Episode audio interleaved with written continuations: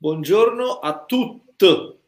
Oggi è lunedì 21 febbraio del 2022 e il meteo direi che è abbastanza buono nel nord Italia. Io vedo un sereno variabile, ventoso. Questo voleva essere un omaggio a David Lynch, un regista. Buongiorno Grisa, scusa ciao, la digressione. Ciao. Vedo un muro Siamo diverso. finanziati. Sì, sì, ogni tanto cambio muro. Bravo.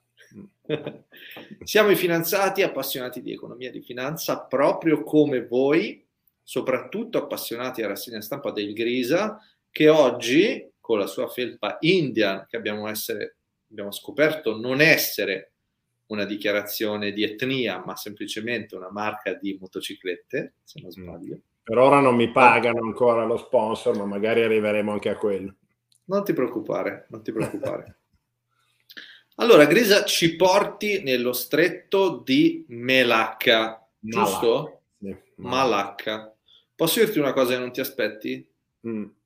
Io ci sono stato. Bravo. Grazie.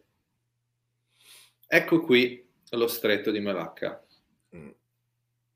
Che cosa allora, succede allo stretto di Melacca? Beh, eh, come vedete è una un passaggio molto lungo e stretto e inevitabile, a meno di fare giri ancora più lunghi, uh-huh. per il passaggio delle navi dalla Cina al, diciamo, Oceano Indiano e poi su verso Suez e l'Europa.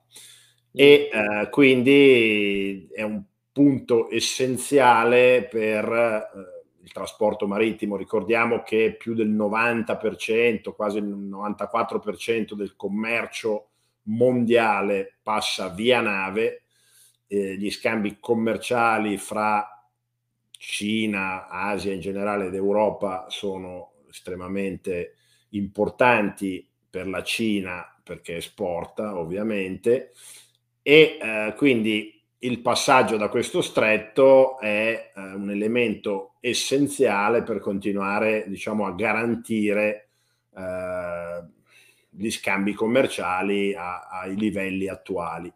Questo stretto è abbastanza, almeno per il momento, sotto il controllo americano, diciamo così, perché eh, quasi tutte le nazioni asiatiche sono sostanzialmente nell'orbita statunitense e a maggior ragione da quando la Cina ha assunto il ruolo di seconda potenza mondiale ed ha comunque accentuato la propria postura eh, anche militare e di tentativo di espansione nel globo, gli stati confinanti, come abbiamo detto altre volte, si sono preoccupati ulteriormente e preferiscono, diciamo, l'alleato americano che comunque vive lontano a essere alleati, per modo di dire, di un paese che è così vicino a loro e quindi il rischio è che poi siano schiacciati. E, ehm, la Cina... Scusa, ovviamente... ti interrompo, ma perché stiamo parlando dello stretto di Malacca? Perché eh, siccome stiamo diciamo vivendo un, un, innalzamento del livello dello scontro per ora diciamo più verbale commerciale che militare fra le due superpotenze mondiali oggi e diciamo un'aspirante superpotenza che è la Russia che ha sicuramente un ruolo importante molto superiore alle proprie capacità secondo me diciamo, economiche eh, e di popolazione come nazione e, e quindi a questo punto è evidente il tentativo della Cina di diventare, di cercare di diventare una potenza globale. Per fare questo, come abbiamo detto tante volte, deve poter avere o il controllo dei mari o quantomeno la totale disponibilità di tutto ciò e questo oggi è eh, evidentemente negato dagli Stati Uniti che sono la potenza marittima globale per eccellenza e il cui appunto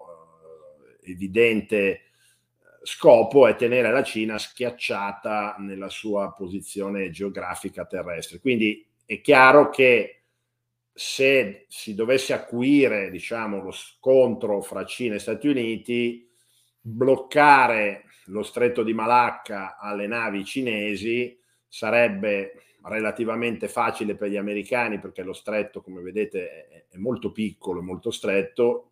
E le nazioni che vi si affacciano sono più o meno eh, nell'orbita americana e quindi la Cina, diciamo, in previsione di, di, di, di un indurimento de, della situazione è molto preoccupata e diciamo che le, um, i passi che sta compiendo nel cercare di rendere questa situazione diversa sono abbastanza evidenti. C'è un progetto, non so ancora quanto avviato, di tagliare un canale nella penisola thailandese, quindi più a nord rispetto, molto più a nord rispetto allo stretto di Malacca. Se apri si vede, di nuovo la cartina, vediamo che la penisola thailandese è molto stretta, è lunga e stretta e quindi eh, si presta alla possibilità di, di, aprire un canale più in alto che sostanzialmente passi sopra Malesia e Indonesia per entrare nell'Oceano Indiano. Qui c'è un progetto, ripeto, non so ancora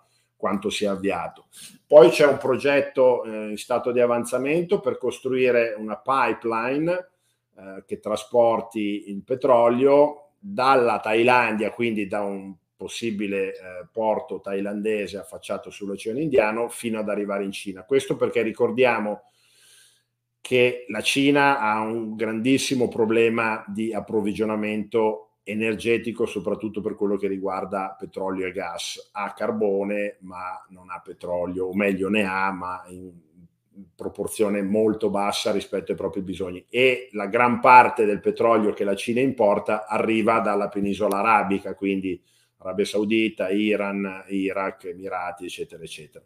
E quindi per forza eh, le petroliere debbono passare da lì. Se invece si riuscisse a far sbarcare questo petrolio nella parte diciamo affacciata sul, sull'Oceano Indiano della penisola thailandese e poi da lì con una uh, pipeline far arrivare il petrolio in Cina, il problema sarebbe a sua volta risolto. E il terzo passo è quello, anche questo in, in costruzione, di una linea ferroviaria che uh, colleghi direttamente la Cina alla penisola uh, di Thailandia e Malesia anche qui per ovviamente poi affacciarsi su un porto e far partire le navi direttamente da lì. Questo è un progetto che rientra nella famosa Belt and Road Initiative, quindi che è diciamo il tentativo geopolitico della Cina di liberarsi appunto dal gioco del trasporto marittimo e quindi dal controllo dei mari degli Stati Uniti. Quindi il, diciamo, le, le soluzioni da, dal punto di vista cinese ci sono, eh, bisognerà vedere come gli Stati Uniti riusciranno a replicare eh, a, queste, a, queste, iniziative. Ricordiamo che chiaramente eh, la Cina commercia e presta denari a tutte le nazioni dell'area del, sud, del sud-est asiatico e quindi ha poi spesso gioco forza. A questo proposito passo direttamente alla seconda notizia che è quella di una gravissima crisi finanziaria in Sri Lanka. E lo Sri Lanka... Scusa appunto... ti interrompo, ma eh, tu le fonti adesso dove... sempre Financial Times? Allora, Financial Times, Wall Street Journal e eh, tutta una pletora di eh, articoli che leggo, i quali a loro volta sono Bloomberg, Reuters. Ok, ok, ok, ok. okay. No, perché hai sempre un, un, un, occhio di riguardo per quella zona geografica, allora mi chiedevo quale fosse. Beh, perché è una mia, diciamo, un mio interesse personale e perché comunque, se vogliamo, tra non so, il Sud America e l'Asia, diciamo che non c'è paragone per l'interesse economico e geopolitico in questa fase storica. No? Chiaramente il, lo sviluppo e la crescita sono sicuramente molto più nell'area asiatica che in quella sudamericana e in parte in quella europea, l'abbiamo detto tante volte. Quindi lo Sri Lanka sta vivendo una crisi molto grave, eh, addirittura di mancanza di liquidità da parte del governo e eh, di molte imprese statali e la prima ripercussione è ovviamente sull'importazione di petrolio, anche qui parliamo di petrolio. E, ehm, un po' di mesi fa c'era stata una crisi di mancanza di dollari da parte del tesoro eh, dello Sri Lanka, oggi addirittura manca proprio la liquidità e quindi eh, è diventato difficile approvvigionarsi di eh, eh, prodotti che vengono dall'estero, appunto in primis il petrolio, tanto che siamo arrivati ad avere problemi eh, alle pompe di benzina e eh, chiusure temporanee per alcune ore al giorno di molte centrali elettriche nel paese. Quindi la situazione è sicuramente molto pericolosa.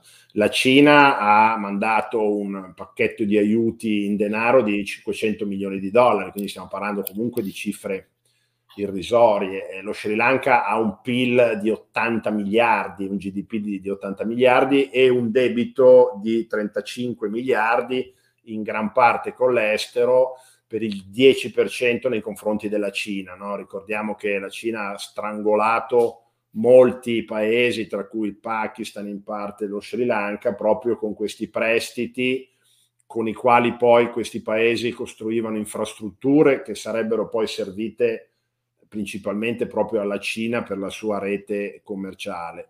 Non riuscendo a ripagare questi prestiti, la Cina poi spesso eh, riesce a farsi consegnare l'infrastruttura eh, come il porto in Pakistan oppure eh, un porto che stava costruendo anche in Sri Lanka.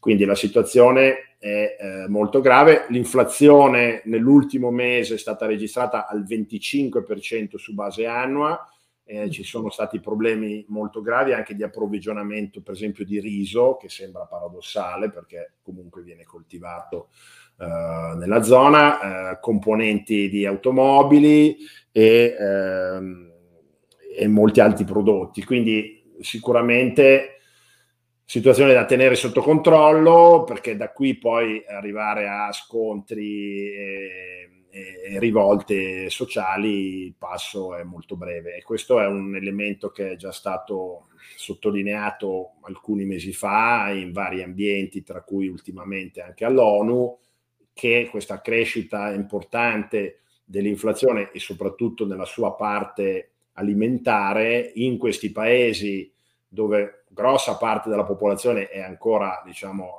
alla fase dove la gran parte del reddito viene destinato appunto ai consumi alimentari, forti rialzi dei prezzi di queste, di queste materie prime provocano l'impossibilità di queste famiglie di continuare a comprare quantomeno nelle quantità precedenti, quindi provoca indubbiamente una situazione di forte tensione alla, a livello primario dell'alimentazione. Ecco. Ma scusa Grisa, sempre nel mio bietto provincialismo, se nello Sri Lanka c'è qualche problema economico-finanziario, pensi che ci possano essere ripercussioni per l'Europa, per l'Occidente oppure no? Ma diciamo che un debito di 35 miliardi sicuramente non porta, se, se, se ci fosse il default, probabilmente ci sarà, non porterà nessun tipo di sconquasso eh, su, sui mercati finanziari. È vero che molto spesso uh, le prime avvisaglie di crisi finanziaria ed economica nelle crisi precedenti si sono sempre avute in, in paesi periferici e in paesi mm. emergenti e quindi poi da lì molto spesso abbiamo avuto un'onda che poi è arrivata anche uh, nell'Occidente più ricco e sviluppato. Poi direttamente, ripeto, quello che succede in Sri Lanka di sicuro non impatta il debito italiano o il livello di vita dei cittadini italiani, però eh, sono situazioni che vanno sicuramente monitorate, ecco, al di là poi simpati- del simpatizzare per i poveri cittadini dello Sri Lanka, ecco, che sicuramente non hanno colpe dirette nella gestione delle finanze del, del, della propria nazione. Beh, potrebbero lavorare di più, dicono che essere poveri è una cosa di mentalità, no? Vabbè, eh, quindi restiamo in Asia e parliamo eh, di Cina, di real estate cinese. C'è stato, uh-huh. dopo un periodo di relativa tranquillità, eh, il mese di gennaio ha avuto un calo molto minore eh, delle transazioni e del valore immobiliare rispetto ai mesi precedenti. Ricordiamo che per anni e anni questo non era mai successo, i prezzi degli immobili in Cina avevano sempre continuato a salire a una media molto alta tutti gli anni per vent'anni, quindi già solo il fatto che negli ultimi sei mesi abbiamo avuto uh, calo, mh, addirittura negativo, dei prezzi del real estate già di per sé è eh, un elemento importante. Quindi se da una parte sembrerebbe che questa situazione potesse stabilizzarsi, dall'altra abbiamo avuto invece un nuovo caso di eh, potenziale default da parte di una società che io non conoscevo, si chiama Zenro Properties, è la trentesima per dimensioni nel real estate cinese, quindi sicuramente eh, non, non, ai primissimi posti, però è, è importante perché è, un, è, una situazione che il mercato non si attendeva minimamente, è rimasto molto sorpreso da, questa, da questo annuncio, addirittura abbastanza misterioso, perché solo pochi mesi fa ehm, il management della società aveva assicurato di essersi procurato una linea di credito di 1.4 miliardi di dollari, quindi sembrava che la situazione fosse sotto controllo, invece oggi ha Uh, oggi, insomma, negli, negli, ultimi giorni ha annunciato che ci sono forti possibilità che non riesca a ripagare uh, delle scadenze obbligazionarie. Uh, ricordiamo che nel 2022 vanno in scadenza 100 miliardi di dollari di bond del settore real estate cinese. Da una parte può sembrare una cifra molto grossa, dall'altra voglio ricordare che negli ultimi anni l'Italia è costretta a emettere bond per eh, ripianare quelli in scadenza tra i 350 e i 400 miliardi di euro ogni anno, quindi 100 miliardi per l'intero settore real estate cinese raffrontato, ecco, un paese di un miliardo e 300 milioni contro l'Italia che ne ha 60 milioni, se andiamo a dividere pro capite direi che ci si può stare tranquillamente. Però è chiaro che eh, le tensioni sul real estate cinese rimangono comunque alte, nonostante il, il governo e la banca centrale cinese abbiano ultimamente allentato eh, diciamo quelle politiche di restringimento dei crediti che avevano iniziato a fare proprio perché come abbiamo già detto essendo il settore circa il 25 alcuni dicono anche il 30% dell'intero PIL cinese è impensabile eh, poter eh, attuare delle politiche che possano portarlo a sconquassi veramente importanti che, che influirebbero in maniera troppo pesante sull'intero PIL eh, della Cina. Quindi eh, vediamo se, come abbiamo già detto, se si riuscirà a tenere il, il mostro sotto controllo o mm. se eh, a un certo punto ci sarà una vera e propria crisi di panico su questo mercato che poi immancabilmente allora si potrebbe propagare al resto del mercato. Per ora non è stato così, per ora diciamo ancora una volta le redini dell'economia cinese sembrano essere tenute in maniera abbastanza salda dagli enti preposti e quindi vediamo se continuerà questa, uh, questa situazione. L'ultima notizia riguarda una società, una startup di fintech africana, noi parliamo molto raramente di Africa, è una società nigeriana um, che ha però ovviamente eh, diciamo la, una base in California e eh, raccoglie fondi soprattutto negli Stati Uniti, si chiama Flutterwave e con una valutazione di 3 miliardi di dollari è oggi la più grande startup africana. Al secondo posto c'è un'altra società di fintech che vale circa 2 miliardi, che tanto per cambiare ha alle spalle SoftBank, di cui abbiamo parlato infinite volte, eh, si chiama OPay e quindi ehm, questa Flutterwave ha appena fatto un round da 250 milioni di dollari, ha raccolto, è il quarto round, round D. Ricordiamo che il primo round fu nel 2018 per 20 milioni, quindi Uh, a oggi questa società nei quattro round ha raccolto 475 milioni di dollari, quindi sicuramente una cifra importante, e la valutazione che solo un anno fa era di un miliardo, oggi è stata fatta a 3 miliardi. Uh, si occupa soprattutto ovviamente di uh, pagamenti, di scambi di denaro tra persone fisiche. Scusa Grisa, grazie a Maurizio per il like. Grazie. Vai, vai pure.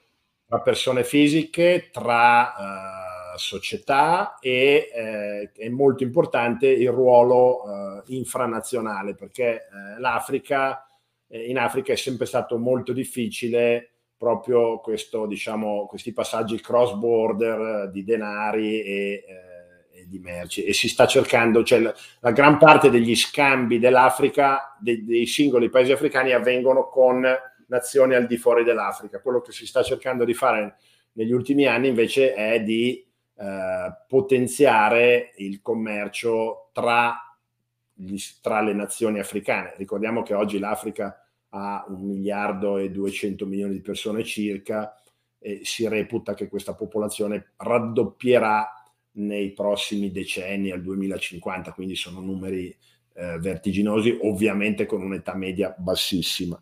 Eh, questa Flutter Wave eh, quindi opera in 34 paesi africani, nell'ultimo anno ha fatto uno scambio, eh, diciamo transazioni per 16 miliardi di dollari di valore e 200 milioni di transazioni eh, in numero, quindi mh, mm, numeri che cominciano a diventare interessanti ed evidentemente i 250 milioni di dollari raccolti di recente testimoniano che la strada eh, sia quella giusta.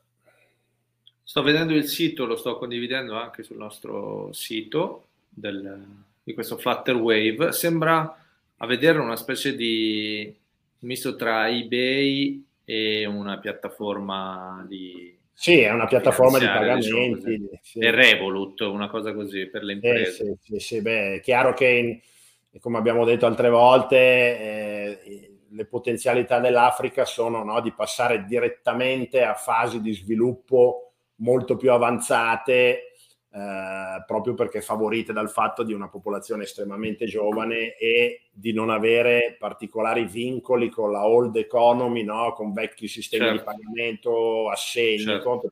non avendo nulla, passano molto facilmente al pagamento con lo smartphone, per esempio. Ecco, quindi chiaro, eh, chiaro. lo spazio c'è. Va bene, allora un altro buon motivo per espatriare, stavolta per andare in Africa. Beh, andare a vivere in Nigeria però non te lo consiglio. non è proprio Beh, pare che però ci siano dei bei posti. Safe. Bene, grazie Grisa, grazie, grazie, ai nostri ascoltatori finanziati, ci vediamo alla prossima. ciao. ciao, ciao. ciao. ciao.